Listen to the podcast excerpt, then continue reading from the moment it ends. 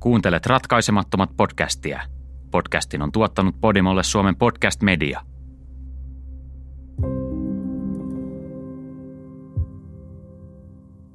Vuodesta 1982 vuoteen 1985 kolmen rikollisen joukko kylvi kauhua Brysselin alueella. Miehet olivat yleensä aseistautuneet puoliautomaattikiväärein ja heidän väkivaltaiset iskunsa kohdistuivat lähinnä ruokakauppoihin. Heidän rikossarjansa johti lähes 30 ihmisen kuolemaan, yli 40 haavoittumiseen ja jätti koko maan kauhun ja ihmetyksen valtaan. Sekä miesten motiivi että henkilöllisyydet jäivät arvoitukseksi. Brabantin tappajat, osa 2. Tammikuun 12. päivä poliisi alkoi tutkia tienlaidassa olevaa autoa. Se oli pysäköity siihen, ja jostain syystä se herätti ihmisissä epäilyksiä. Se oli turhan siistin näköinen lojuakseen tavallisen asuinalueen kadun varressa, missä sitä ei ollut koskaan aiemmin näkynyt. Se näytti oikeastaan vähän taksilta, jonka katolta puuttui taksikyltti. Kun auto tutkittiin, poliisi löysi takaluukusta ruumiin. Se oli ajoneuvon kuljettaja, 58-vuotias Angelo Konstantin, ja ruumis oli maannut siellä ainakin muutaman päivän. Konstantin, joka oli syntynyt Ateenassa vuonna 1925, oli ehkä vihoviimeinen ihminen, jonka odottaisi löytymään raahasti murhattuna. Huhujen mukaan ruumiissa näkyi kidutuksen jälkiä, mutta tarkempia yksityiskohtia ei ole tiedossa. Samoja huhuja liikkui joitakin viikkoa aiemmin, kun Jose van den Ainde oli löytynyt murhattuna. Nämä ovat tosiaan vain huhuja, joita erilaiset salaliittoteoriat ovat ruokkineet vuosien aikana. Joidenkin juorujen mukaan Konstantiinilla oli kytköksiä libanonilaisiin gangstereihin, jotka harrastivat autovarkauksia ja huumekauppaa. Tämäkin oli vain kuulopuhetta, mutta se hämmensi myöhempiä tutkimuksia ja tarinan ympärillä pyörivää kansainvälistä huhumyllyä. Huhut nousevat tarkemmin esiin myöhemmässä jaksossa, jossa käsitellään eri teorioita ja epäiltyjä. Varmaa on, että tammikuun kahdeksantena päivänä Angelo Konstantin oli istahtanut taksiinsa tavalliseen tapaan. Auto oli musta Mercedes 220, joka voisi ajatella näyttävän Bond-leffan roistojen autolta – mutta se oli melko tavallinen kulkuneuvo Brysselin alueella, jossa Konstantin työskenteli. Siellä useimmat taksit ovat olleet erilaisia mersuja ja audeja. Kahdeksantena tammikuuta Konstantiinilla oli ollut hiljainen päivä. Hän ei ollut saanut tarpeeksi asiakkaita, joten hän teki vielä vähän ylitöitä. Hän oli itsenäinen taksiautoilija, joten hän saattoi päättää itse työtunneistaan. Johonkin aikaan illasta hän poimi kyytiin asiakkaan, tai kenties useamman. Keikka jäi hänen viimeisekseen, ja se vei hänet jonnekin lähelle Bergenin kaupunkia, joka Belgian ulkopuolella tunnetaan useimmin nimellä Mons. Poliisi arvelee, että Konstantin murhattiin tuon päivän iltana, tai varhain aamuyöstä tammikuun yhdeksäntenä. Liipaisinta painettiin todennäköisesti taksin takapenkiltä, ja miestä ammuttiin useita kertoja niskaan. Ruumis tungettiin takakonttiin ja perään paiskattiin taksimerkki auton katolta.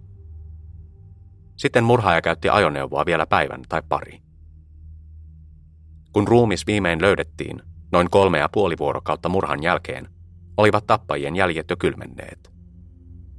Poliisi oli ymmällään, kuten muidenkin aluetta piinanneiden tapausten kohdalla. Ne yhdistettiin vasta myöhemmin rikolliskolmikkoon, joka tunnetaan Brabantin tappajina – Poliisi oli hämmentynyt muutaman kuukauden aikana kasvaneesta rikollisuuden määrästä Brysselin alueella. Yksi rikolliskaksikko oli rosvonut viinejä ja champagnea ruokakaupasta. Eräs kolmikko taas oli ryöstänyt aseliikkeen, ja nyt oli mystisesti murhattu kaksi miestä. Hosen van den Einde ja Angelu Konstantin. Miehiä yhdisti ainoastaan se, että molemmat olivat ajaneet taksia, ainakin jossain vaiheessa.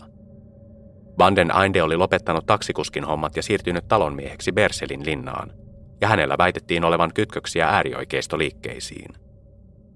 Konstantin taas ajoi edelleen taksia, ja hänen väitettiin olevan tekemisissä libanonilaisten gangsterien kanssa. Kumpaakaan näistä huhuista ei ole koskaan osoitettu todeksi. Poliisi kuitenkin tutki näitäkin suuntia jo alkuvaiheessa – Jos ei ajatella näitä rikoksia, jotka myöhemmin osoittautuivat Brabantin tappajien tekosiksi, oli kahtia jakautuneessa Belgiassa tuolloin paljon muutakin rikollisuutta ja järjestöjä, joita aikakauden ahdistuneisuus ruokkii. 1970-luvun loppupuolella liikkui erilaisia kesyjä ja villejä salaliittoteorioita maan eliitin niin sanotuista seksijuhlista, joissa oli mukana myös kumpaakin sukupuolta olevia alaikäisiä. Juhlien varsinainen nimi oli vaaleanpunainen baletti. Salaliittoteoriat saivat hieman vahvistusta myöhemmin, kun eräs näihin orgioihin liittynyt mies nimeltä Mark Dutrois paljastui Belgian historian suurimmaksi sarjamurhaajaksi ja pedofiiliksi. Sen jälkeen huhut näistä juhlista ovat saaneet lisää pontta. Jos unohdetaan mahdolliset valtion virkamiesten seksiringit, Belgiassa putkahti 1980-luvun alkupuolella esiin myös monenlaisia äärijärjestöjen terroristiryhmiä. Kenties mainittavin niistä oli WNP, eli Westland New Post. Järjestö rakentui aiemmin lakkautetun äärioikeistolaisen militanttiliikkeen pohjalle. WNP alkoi soluttautua eri hallinnon sektoreille vuonna 1981. Belgian turvallisuuspalvelu oli tietoinen ryhmästä jo vuoden 1981 loppupuolella ja oli myös puolestaan yrittänyt soluttautua liikkeeseen. WNPstä tuli kuitenkin vain pieni johtotähti muille liikkeille, joita putkahteli esiin, ja jotka harjoittivat kotimaista terrorismia, kuten pommituksia, väkivaltaa ja ties mitä. Kuten sanottua, ilmapiiri Belgiassa oli tuolloin melko ahdistunut, ja tämä tuli esiin monin tavoin. Poliisilla oli kädet täynnä työtä eri ongelmien kanssa, ja siksi heille selvisi vasta paljon myöhemmin, vuonna 1986, että nämä Brabantin alueen rikokset olivat yhden ja saman joukkion työtä. Sitä ennen oletettiin, että noita kirjaavia rikoksia tehtailivat useat eri rikolliset. Brabantin tappajilla oli kenties sisäpiirin tietoa tästä hämmennyksestä. Se lietsoi heidän toimintaansa, ja he jopa hyötyivät siitä. Perjantai 11. helmikuuta vuonna 1983. Kello on noin seitsemän illalla, kun eräs nainen saapuu töihin. Hänen työpaikkansa on kaupassa, joka on Delhaitsen supermarketin kyljessä, Genvalin kaupungissa, joka taas sijaitsee Brysselin metropolialueen kaakkoiskulmassa.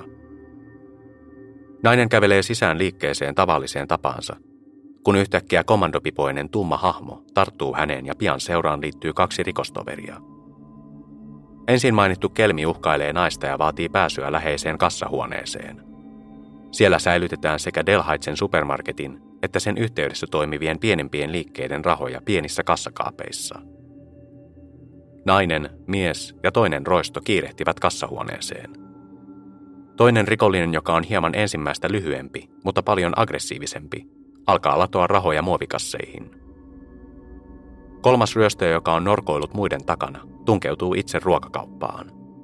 Hän seisoo etuoven lähellä, uhkailee myymälän johtajaa ja asiakkaita ja vaatii karskilla pelottavalla äänellä, että nämä menevät makaamaan lattialle.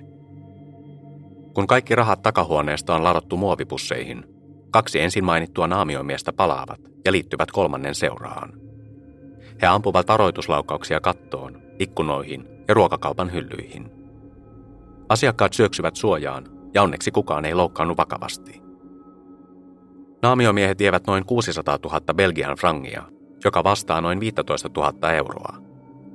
Vaikka silminnäköitä oli paljon, poliisin oli vaikea saada minkäänlaisia yksityiskohtaisia kuvauksia rikollisista. Tummat naamiot peittivät miesten piirteet.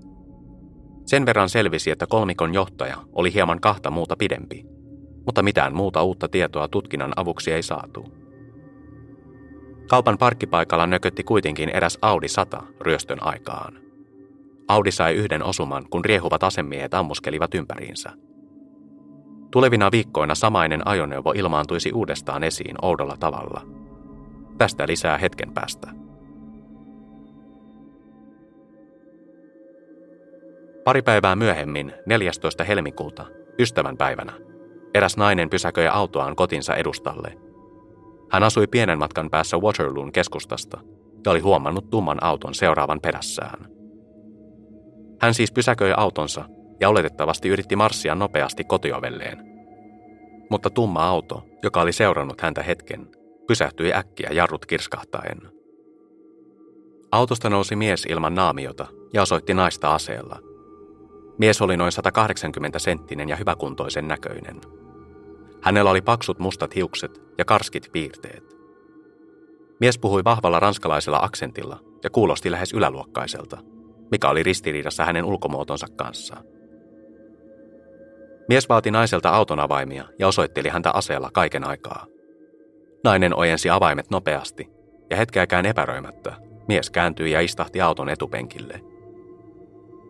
Kauhistunut nainen katseli, kun hänen harmaa Volkswagen Golfinsa kaasutti pois, ja perässä ajoi tuo tumma auto kuskinaan toinen mies. Nainen ei nähnyt ajajaa kunnolla, ja kaksikko katosi yhtä nopeasti kuin oli ilmaantunutkin. Poliisi laati naamiottomasta miehestä piirroksen, kun nainen ilmoitti autovarkaudesta. Miehen varastama golf putkahti esiin monesti seuraavina kuukausina. Brabantin tappajat käyttivät juuri tällaista taktiikkaa. He kähvelsivät mielellään pieniä, sporttisia ja nopeita ajoneuvoja pakoautoikseen. He varastivat autot aina samalta alueelta ja tavallisilta ihmisiltä ja käyttivät niitä päästäkseen nopeasti pakenemaan.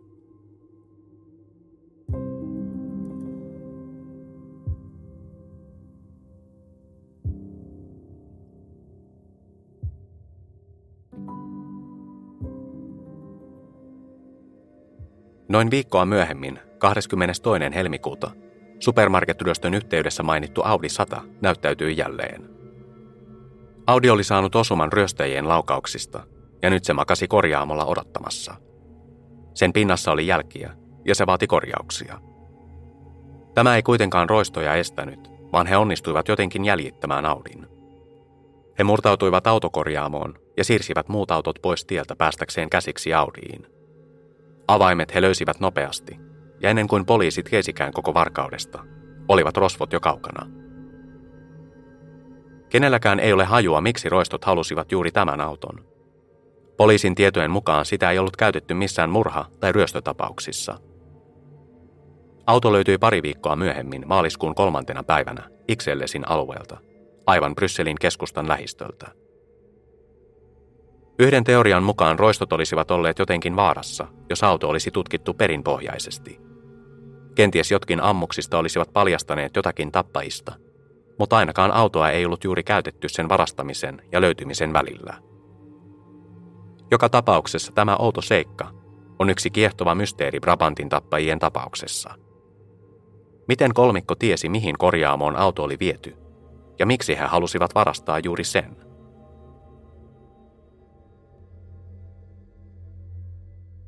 Ennen kuin helmikuu loppui, ehtivät ryöstäjät taas iskeä. Tällä kertaa kohteena oli toinen Delhaitse-ketjun supermarketti Uklen pikkukaupungissa, joka on suunnilleen Waterloon ja Brysselin puolivälissä. Kolmioivinen Volkswagen Golf pyyhäsi paikalle. Etupenkiltä nousi yksi mies ja takaa toinen. Kuljettaja ja todistajat eivät nähneet, ja hän pysyi koko ajan käyvässä autossa ratin takana. Miehistä toisella oli kaksi asetta, ja hän riesi kauppaan sisälle etunenässä. Hän komensi kaikki makaamaan lattialle ja alkoi ammuskella varoituslaukauksia ympäri kauppaa. Toinen mies taas kantoi jonkin sortin pamppua. Hän juoksi myymälänjohtajan toimistoon. Ilmeisesti hän nappasi samalla mukaansa yhden kassanhoitajan ja vaati, että tämä avaa kassakaapin. Kassahenkilöllä ei ollut kaappiin kuitenkaan avainta, joten ryöstäjien piti hakea toinen työntekijä toimistoon. Naamio myös mäjäytti turhautuneena yhden puhelimen säpäleiksi. Lopulta he saivat toimistoon toisen työntekijän, joka avasi kassakaapin. Sitten mies alkoi pakata rahaa muovikassiin. Ensin mainittu roisto, joka piti vahtia kaupan ovella, näki ulkona todistajan. Tuo todistaja oli nuori mies, joka juoksi kohti läheistä huoltoasemaa, oletettavasti hälyttääkseen virkavallan paikalle. Asemies havaitsi hänet ja ampui sarjan laukauksia – Ainakin yksi laukaus osui, sillä nuori mies lakosi asfalttiin. Onneksi hän selvisi vammoistaan, eikä kukaan kuollut tässä ryöstössä. Kaksi roistoa kohtasivat kaupan ovella saatuaan kokoon jälleen 15 000 euroa. He palasivat pihalla odottavaan golfiin ja kaahasivat etelän suuntaan, kohti Waterloota. Molempia miehiä kuvailtiin isoiksi ja pitkiksi. Mitään muita uusia seikkoja poliisille ei selvinnyt. Maaliskuun kolmantena päivänä poliisi löysi Audin, joka oli saanut osuman helmikuun 11. päivän ryöstössä ja joka oli varastettu helmikuun 22. päivä korjaamosta. Auto löytyi Ixellesistä, joka on aivan Brysselin keskustan tuntumassa. Samana päivänä, siis kolmas maaliskuuta, Brabantin tappajat iskivät kuitenkin jo uudestaan. Tällä kertaa he olivat paljon armottomampia, ja tällä kertaa kaikki kolme osallistuivat ryöstämiseen. Tapahtumapaikka oli Hallen laitamilla, Waterloon länsipuolella. Kohde oli Colruyt-ketjun supermarket. Se ei ollut kovinkaan erilainen kuin aiemmin ryöstetty Delhaitsen liikkeet. Ryöstäjäkolmikko astui liikkeeseen noin kello 19.30 ja kaikki kolme olivat aseistautuneita. Ensimmäinen heistä kantoi lyhytpiippuista kivääriä. Seisoi lähellä ovea ja jälleen komensi työntekijät ja asiakkaat makaamaan lattialle. Kaksi muuta asemiestä tunkeutuivat takahuoneisiin, missä kaupan työntekijät olivat juuri laskemassa rahoja. Toinen asemiehistä jäi työntekijöiden luokse ja käski heidän pakata rahat muovipusseihin. Toinen taas vei myymälänjohtajan eri huoneeseen, jossa kassakaappi sijaitsi. Rahoja laskeneet työntekijät, jotka makasivat nyt lattialla kykenemättä auttamaan, kuulivat toisesta huoneesta laukauksia. Poliisi löysi myöhemmin myymälänjohtajan kuolleena. Häntä oli ammuttu päähän. Hänet oli tapettu sen jälkeen, kun hän oli jo myöntynyt asemiehen vaatimuksiin ja avannut kassakaapin. Ensimmäinen asemies, joka seisoskeli kaupan etuosassa ja vahti asiakkaita, ammuskeli samalla päin hyllyjä pitääkseen tilanteen uhkaavana. Yksi asiakas haavoittui näistä laukauksista, mutta selvisi vammoistaan. Rikolliset kokoontuivat etuoven lähelle saatuaan kasaan yhteensä noin 25 000 euroa. He pinosivat rahat Volkswagen Golfiinsa ja kaahasivat taas pois illan pimeyteen. Ennen kuin he häipyivät, he ampuivat kuitenkin vielä yhden sarjan varoituslaukauksia asiakkaiden ja työntekijöiden suuntaan. Onneksi kukaan ei enää kuollut tai loukkaantunut. Myymälänhoitajan myötä Brabantin tappajat olivat surmanneet jo neljännen uhrinsa, mutta poliisi ei ollut edelleenkään yhtään lähempänä heidän löytämistään. Rikolliset viettivät yllättäen hiljaiseloa parisen kuukautta. Ehkä tavallista suurempi potti salli heidän pitää lomaa rikostoiminnastaan. Olivathan he saaneet liki kaksinkertaisen rahasumman aiempiin saaliisiin nähden. Ainakaan poliisin tietojen mukaan he eivät huhtikuussa yrittäneet mitään. Väitetään tosin, että toukokuun loppupuolella ryöstettiin eräs rautakauppa Brysselin seudulla. Tästä ei ole varmaa tietoa, mutta seikka nousee esiin tapaukseen tutustuessa – Ilmeisesti tuolloin varastettiin kasa voimaleikkureita ja polttoleikkureita, mutta uskottavia lähteitä tämän tueksi ei ole löytynyt. Tähän huhuun kannattaa siis suhtautua varauksella, vaikkakin eräät myöhemmät kertomukset tukevat sitä. Sitten keskiviikkona 8. kesäkuuta roistot ilmeisesti iskivät jälleen. Tällä kertaa ihmisiä ei loukkaantunut ja kohteena oli jälleen uusi pakoauto. Auto sijaitsi Brain-le-Lödissä korjaamolla, johon pääsi myös katon kautta. Yksi varkaista kiipesi sieltä korjaamoon ja päästi muut sisälle sivuovesta. Heidän kohteenaan oli tummanharmaa Saab 900 Turbo. Se ei ollut kovin kummoisen näköinen auto, mutta sillä oli muita tärkeitä ominaisuuksia. Sillä pääsi vauhdikkaasti pakoon. Tässä vaiheessa roistot näyttivät kuitenkin jo päässeen tappamisen makuun. Ilman mitään syytä Yksi roistoista otti tähtäimensä aitauksessaan olevan koiran. Kyseinen Saksan paimenkoira löydettiin aamulla ammuttuna. Siitä ei ollut rikollisille vaaraa, mutta se päätettiin silti ampua. Tämä on monen mielestä tappajaksi nimitetyn roiston tekosia. Hänen tililleen kertyi valtaosa joukkion ampumauhreista. Nyt roistoilla oli siis jälleen uusi ajoneuvo käytössään, ja he olivat valmiita iskemään.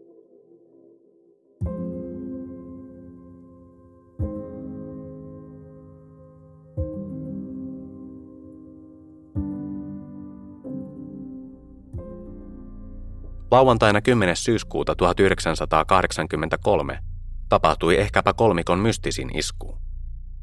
Tällä kertaa kohteena ei ollut ruokakauppa eikä korjaamo, vaan tekstiilitehdas nimeltä Wittek van Landegehem. Yritys lienee useimmille tuntematon, sillä se lopetti toimintansa 1990-luvun puolivälissä, mutta se valmisti muun muassa purjeita veneisiin. Monien mielestä tapaus toi paljon huonoa julkisuutta firmalle, joka oli sattumoisin tehnyt salaista yhteistyötä Belgian poliisin kanssa tuolloin 80-luvun alussa. Kun Brabantin tappajat iskivät, yrityksellä oli työn alla sarja luotiliivejä poliisin käyttöön. Joukkio ilmeisesti tiesi tämän ja iski paikkaan keskellä yötä. Heidän väitetään käyttäneen toukokuussa varastettuja polttoleikkureita ja puhalluslamppuja, joilla he pääsivät tehtaaseen sisään. Jossain vaiheessa he törmäsivät yövuorossa olevaan vartijaan ja tämän vaimoon. Ei ole julkistettu syytä, miksi vaimo oli paikalla tuona yönä, mutta poliisi ei pitänyt asiaa merkittävänä, joten voi olettaa, että hän vain poikkesi käymään tehtaalla tai kävi siellä säännöllisesti. Vartija sai neljä osumaa ja kuoli rikospaikalla. Vaimo loukkaantui vakavasti, mutta selvisi hengissä. Naapurit heräsivät laukausten ääneen ja hälyttivät poliisit. Jotkut jopa kurkistelivat kohti tehdasta verhojensa raosta. Rikolliset huomasivat heidät ja ampuivat varoituslaukauksia kohti naapuritaloja. Onneksi kukaan ei loukkaantunut tulituksessa. Kaiken kaikkiaan naamiomiehet veivät mennessään seitsemän luotiliiviä, joita he alkoivat sittemmin käyttää iskuissaan. Viime kuukausien aikana poliisi oli alkanut huolissaan pohtia, oliko Brabantin joukkiolla jonkinlaista sisäpiirin tietoa. Ehkä he olivatkin itse poliiseja, jotka olivat poikenneet kaidalta tieltä, joko henkilökohtaisen hyödyn takia tai jostain muusta syystä. He käyttivät taktiikoita, jotka erottivat heidät tavallisista rikollisista. Heillä tuntui olevan hyvä käsitys siitä, miten suuria ihmisjoukkoja pelotellaan ja hallitaan pelolla. Kun oli aika käyttää asetta muuhunkin kuin uhkailuun, he myös tiesivät, miten niitä käytetään. He olivat joutuneet kahdesti tulitaisteluun virkavallan kanssa ja selvinneet voittajina kummallakin kerralla. Tappioita he eivät olleet vielä kokeneet, vaan he onnistuivat usein yllättämään hälytykseen reagoivat poliisit. Viime aikoina heidän oli onnistunut kasvattaa arsenaaliaan pelottavalla tavalla. Enää ei pihistetty yhtä haulikkoa pimeään turvin. He olivat röyhkeästi hyökänneet aseliikkeeseen keskellä kirkasta päivää ja sitten ryöstäneet luotiliivitehtaan yön pimeydessä. Kaiken lisäksi heidän murhanhimonsa tuntui kasvavan kerta kerralta. Kuolonuhreja alkoi tulla säännöllisesti, ja valitettavasti tämä kehitys vain paheni. Tehdasryöstön jälkeen tappajat odottelivat noin viikon verran, ennen kuin iskivät jälleen. Noin kello 1.30 aamuyöstä valkoinen Mercedes kaartaa tankkauspisteelle Kolruitin supermarketille – Autossa ollut pariskunta on nähtävästi autoaan tietämätön siitä, että supermarketissa muutaman metrin päässä oli meneillään murto. Naamioitunut mieskolmikko oli polttoleikkurien avulla tunkeutunut kauppaan takaovesta.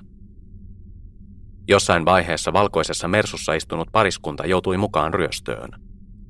Heidän ruumiinsa löydettiin supermarketin parkkipaikalta kauan sen jälkeen, kun poliisit oli hälytetty paikalle. Paikalle saapuneet kaksi viranomaista sattuivat olemaan santarmeja, mutta jälleen kerran he eivät olleet valmistautuneet luvassa olevaan tulitaisteluun. Toinen santarmeista loukkaantui vakavasti ja toinen kuoli. Brabantin tappajat luulivat molempien kuolleen, veivät heiltä aseet ja valmistautuivat pakenemaan. Ilmeisesti rikolliskolmikko oli saapunut paikalle kesäkuussa varastetulla Saab 900 turbolla, mutta ainakin yksi roistoista nousi tapetun pariskunnan valkeaan mersuun, ja sitten molemmat autot kurvasivat liikkeelle. Kun hälytys meneillään olevasta murrosta oli tullut, poliisilla oli jonkinlainen aavistus, että tekijät saattoivat olla Brabantin tappajia. Ja kun santarmit eivät antaneet enää mitään tietoa rikospaikalta, alkoi paikallispoliisi valmistautua vastaiskuun. Paikalle lähetettiin poliisiautoja ja alettiin tukkia tärkeimpiä poistumisteitä, joita pitkin joukkio saattaisi yrittää pakoon. Kolmikko havaittiin pian, sillä valkoinen Mercedes kiinnitti huomiota, jopa Belgiassa – Mercedes ajoi edellä ja Saab seurasi aivan sen kannoilla. Yksi poliisiauto yritti tukkia rikollisten tien, mutta tämä ei hillinnyt röyhkeää joukkoa. He käyttivät Mercedestä muurin murtajana ja törmäsivät sillä päin poliisiautoa. Ratin takana istunut asemies, joka joidenkin julkaisujen mukaan oli niin sanottu jättiläinen, nousi heti epäröimättä autosta ja alkoi ampua kohti poliisia. Saabissa istuneet kaksi muuta miestä alkoivat myös tulittaa – Autossa olleet poliisit huomasivat pian jäävänsä alakynteen ja joutuivat vetäytymään. Poliisiauto pääsi pakoon, kun taas jättiläinen, tai kuka Mersua sitten ajoikin, nousi toisten kanssa saabiin, ja kolmikko kaahasi yön pimeyteen. Valkoinen Mercedes hylättiin niille sijoilleen, ja myöhemmin poliisi löysi sen omistajapariskunnan murhattuna supermarketin luota. Sieltä löytyivät myös menehtynyt Santarmi sekä tämän loukkaantunut pari, joka onneksi selvisi hengissä. Joukkion pakoautona käyttämä Saab 900 Turbo löydettiin jonkin matkan päästä. Se nökötti keskellä kujaa rengaspuhjenneena, joka oletettavasti johtui käydystä tulitaistelusta. Poliisi sai Saabista sormenjälkiä, mutta tästä päästiin erittäin valitettavaan asiaan. Koko Brabantin tappajien tutkinnassa tärkeitä todisteita vain katoili. Tämä ei ollut ongelmana vain rikostutkinnan alkuvaiheessa, vaan läpi koko tutkinnan. Vielä sittenkin, kun Belgialle alkoi valjeta millaisten raakalaisten kanssa oltiin tekemisissä. Saabista saadut sormenjälkitodisteet loistivat poissaolollaan, kun arkistoja tutkittiin myöhemmin. Ne olivat vain selittämättömästi kadonneet. Vaikka vuosi oli päättymässä, Brabantin tappajat eivät aikoneet levätä laakereillaan, vaan kylvää lisää kauhua ja eripuraa halkimaan. Ravintola Le Trois Canards sijaitsee Ohainin kaupungissa, keskellä peltoja ja kukkuloita. Sen omistaa ja sitä pyörittää mies nimeltä Jacques Van Camp. Ravintola on hiljaisella alueella, ja Ohain on syrjäinen paikka, jonka ympärillä on kilometrikaupalla viljelysmaita. Itse asiassa se on vain pienen matkan päässä merkittävältä vuoden 1815 muistomerkiltä, joka on pystytetty Waterloossa kaatuneiden muistoksi. Omistaja Jacques Van Camp oli juuri astumassa ulos ravintolasta kahden työntekijänsä kanssa. Oli lokakuun toinen päivä ja kello oli noin yksi yöllä. Ehkä he olivat menossa tupakalle nyt kun ravintola oli sulkeutunut, mutta ainakin Van Camp oli aikeissa lähteä kotiin. Silloin pimeydestä astui esiin asemies, joka syöksyi heidän luokseen. Miehen takana tuli toinenkin hyökkääjä. Ensin mainittu vei kaksi työntekijää sisälle ravintolaan, ja toinen jäi ulos Jacques Van Campin kanssa. Piti tätä tavallaan panttivankina. Ensimmäinen asemies kokosi ravintolassa yhteen seitsemän työntekijää, jotka yhä olivat töissä, ja käski heidät lattialle makaamaan. Sitten hän vaati avaimet kahteen autoon, jotka olivat ravintolan parkkipaikalla – Toinen oli Porsche ja toinen Alfa Romeo. Kun työntekijät tottelivat hitaasti, mies ampui jääkaapin oveen pelotellakseen heitä. Sitten hän alkoi kerätä kokoon löytämiään rahoja, joita ei ollut paljon, ja lähti ulkooven suuntaan. Miehen kootessa rahoja muistavat työntekijät kuuleensa laukauksen ulkoa. Kun roistot kohtasivat ravintolan ulkopuolella, kuulivat työntekijät ainakin kahden miehen keskusteleman vieraalla kielellä. Tämä viittaisi siihen, että kieli ei ehkä ollut ranskaa eikä hollantia, sillä ne olisivat olleet työntekijöille tuttuja. Mutta ilman tarkempia tietoja tästä ei ole varmuutta. Jälleen kuului muutama laukaus. Vaikka roistut olivat saaneet jo avaimet Porscheen ja Alfa Romeoon, he päättivät varastaa punaisen Volkswagen Golf GTIin, joka kuului ravintolan omistajan tyttärelle – Ehkä he kiinnostuivat tutusta automallista. Olivathan he käyttäneet golfia aiemmissakin iskuissa. Ehkä heitä miellytti sen näppärä koko ja helppo ajattavuus. Joka tapauksessa tappajat olivat hetken päästä jo tiessään. Kun työntekijät kiiruhtivat ulos, oli ravintoloitsija Jacques Van Camp kuollut. Aivan kuten muitakin Brabantin tappajien uhreja, oli häntäkin ammuttu lukuisia kertoja päähän. Työntekijät havaitsivat myös, että parkkipaikalla vielä olevissa kolmessa autossa, mukaan lukien Porsche ja Alfa Romeo, oli kussakin yksi rengas tyhjänä. Ennen lähtöään olivat roistot ampuneet jokaisesta yhden kumin puhkiin. On vaikea sanoa, miksi näin oli tehty, mutta nyt heillä oli uusi pakoauto, ja he valmistautuivat jälleen uuteen iskuun.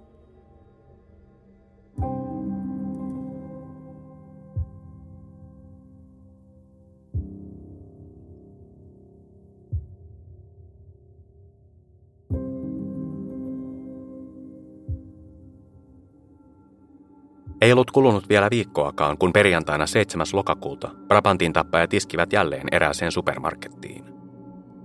Kello on noin kahdeksan illalla, kun musta Volkswagen Golf kurvaa Berselin alueen Delhaitseen. Kyse on samasta punaisesta golfista, joka on varastettu muutama päivä aiemmin, mutta se on saanut uuden maalipinnan. Kaikesta päätellen roistut olivat myös vaihtaneet auton rekisterikilvet saadakseen huomiota herättämättömän pakoauton. Kolmikko astuu ulos autosta ja hetken kuluttua he ottavat ensimmäisen panttivankinsa, miehen, joka oli sattumalta menossa kyseiseen kauppaan. He painavat aseen miehen niskaan ja sanovat vetävänsä liipaisimesta, jos mies antaa siihen yhtään aihetta. Kolme miestä, tai neljä jos panttivankikin lasketaan, astuvat sisään, ja kaikki kaupassa ovat heti varuillaan. Myymälän johtaja astuu esiin puhuakseen miehille, mutta hänet ammutaan saman tien. Myös päin toista työntekijää ammutaan, tuntemattomasta syystä, ja hän kaatuu maahan, mutta selviää sentään hengissä. Yksi naamioituneista miehistä, jättiläinen, pysyttelee kaupan etuosassa ja pitää asettaan panttivangin kaulalla. Hän käskee kassahenkilön nousta lattialta ja kerätä joka kassalta rahat muovipussiin. Vain tämä työntekijä saa luvan liikkua. Kaksi muuta rikollista suuntaavat takahuoneisiin, jonne pääsee käytävää pitkin. Toinen heistä pitää vahtia käytävässä ja pitää silmällä kauppaa, ettei mitään ala tapahtua, kun taas toinen lähtee takahuoneeseen, avaa kassakaapin ja tyhjentää sen sisällön muovipussiin. Käytävää vartioiva asemies on kuvausten mukaan keskipituinen ja hyväkuntoinen, hieman tukeva, mutta vahvan näköinen. Todistajat muistelevat nähneensä hänen käsivarressaan myös tatuoinnin ja kuvailevat häntä vanhemman näköiseksi kuin kahta rikostoveria. Toista naamiomiestä kuvaillaan pitkäksi, joskaan ei ihan jättiläisen pituiseksi. Hänellä ei ole ampuma-asetta. Sen sijaan hän pitelee pitkävartista kirvestä koko iskun ajan – sitä vastaan on helpompi puolustautua kuin asetta, mutta kenties se näyttää oikeissa käsissä pelottavammalta. Jos kolmikon maine oli jo kantautunut paikalla olijoille saakka, he saattoivat tietää, että kirves oli tappajaksi kutsutun miehen käsissä, mikä teki hänestä rikostovereitaan pelottavamman. Kolmikko kokoontui kaupan etuosassa ja lähti matkoihinsa tyytyväisenä saaliistaan, joka oli noin 25 000 euroa. He jättivät jälkeensä menehtyneen myymälänjohtajan, joka oli ilmeisesti yrittänyt puolustaa työntekijöitään, sekä kolme loukkaantunutta, jotka selvisivät fyysisistä vammoistaan. Mutta tapauksen traumaattisia muistoja he eivät pysty karistamaan mielestään. Mennessään autolle miehillä oli yhä panttivanki mukanaan, mutta he päästivät tämän vapaaksi heti kun olivat istuneet autoon ja saaneet moottorin käyntiin.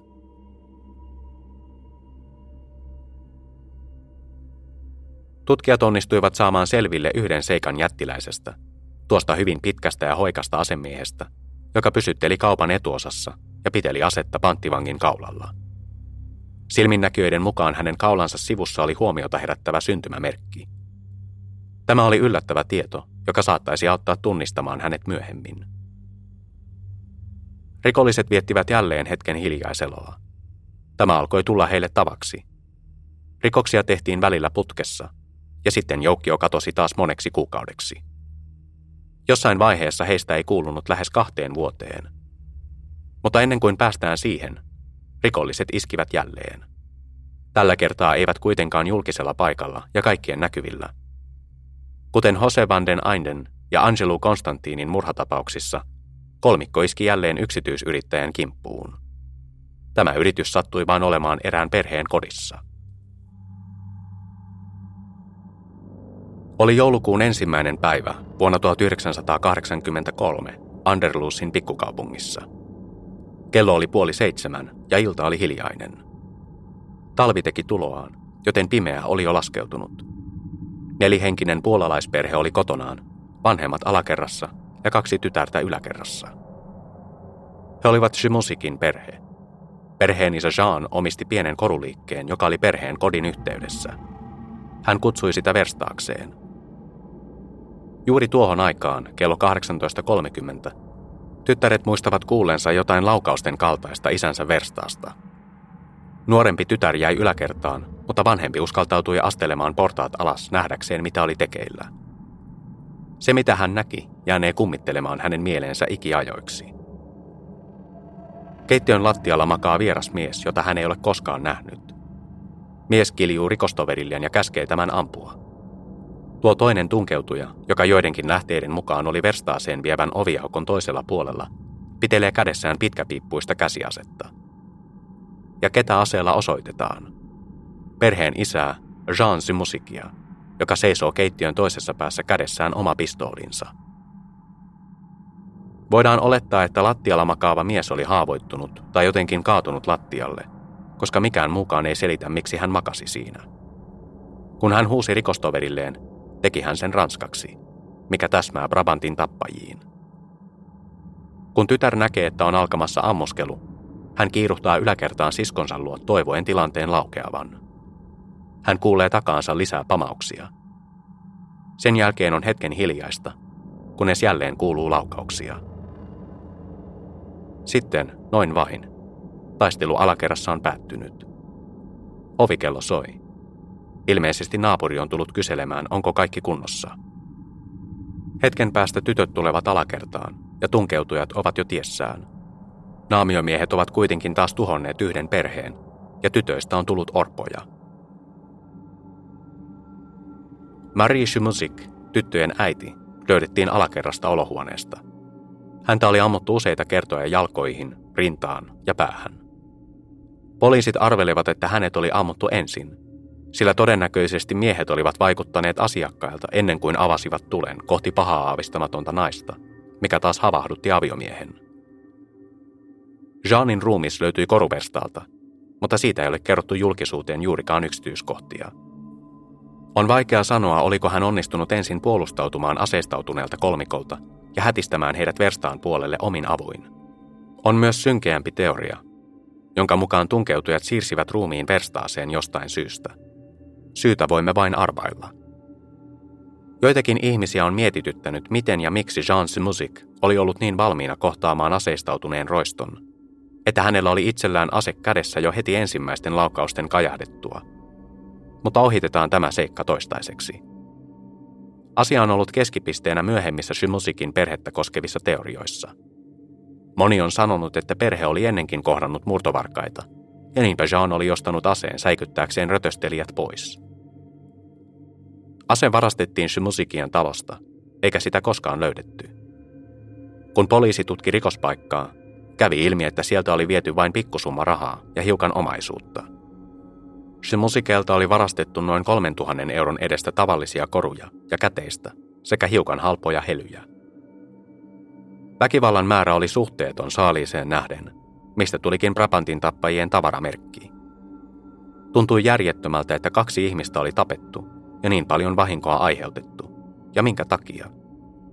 Kolmikko saa noin tuhat euroa mieheen, hiukan bensarahoja siis vain. Tämä tuntuu järjettömältä näin 30 vuoden jälkeenkin – jo tuolloin poliisikin oli aivan ymmällään näistä murhista. Tekijöiden pakoauto löydettiin noin kolmen kilometrin päästä, läheisestä metsästä. Se oli samanlainen Volkswagen Golf GTI, joka oli kähvelletty lokakuisen ravintolamurhan yhteydessä. Alkujaan punainen ajokki oli maalattu jossain vaiheessa tummemmaksi, mutta nyt se oli valeltu bensiinillä ja poltettu.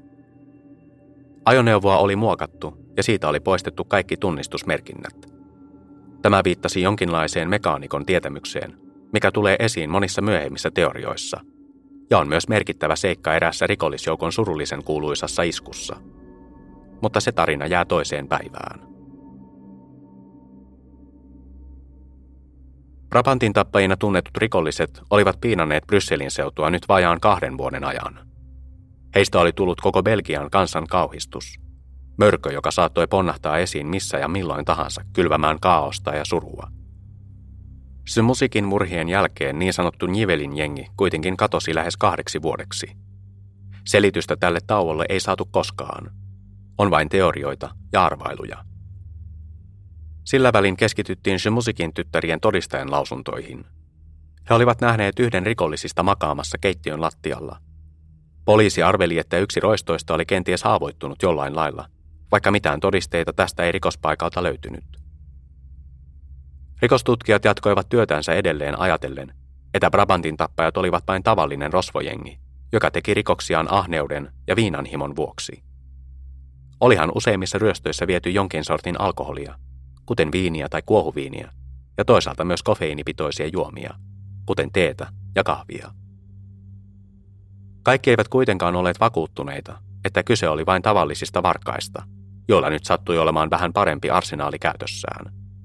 Niin palkoi liikkua teorioita, jotka yhdistivät Brabantin tappajat erinäisiin terroristijärjestöihin, kuten Westland New Postiin tai belgialaisen kommunistisissien järjestöön CCC. -hän. Tutkijaryhmä oli aiemmin kohdistanut katseensa toiseen rikollisjoukkioon, nimellä Borainit, ja yhdisti heidät Brabantin tappajiin. Borain tutkintaa johtaneet poliisit kuitenkin pitivät tätä joukkoa pidätettynä useita kuukausia, ja tuona aikana Brabantin tappajat tekivät ainakin yhden väkivaltaisen iskun. Borainit vapautettiin lokakuussa 1983, ja rikostekninen tutkinta osoitti myöhemmin, etteivät he olleet syypäitä näihin rikoksiin. Tutkintaa johtanut poliisi ei kuitenkaan julkistanut tätä tietoa ennen kuin kuukausien kuluttua, missä vaiheessa kansan luottamus poliisivoimiin alkoi jo murentua.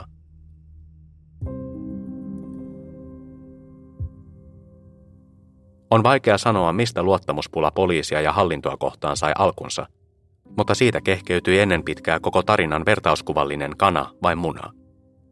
Olivatko Brabantin murhat reaktio tehottoman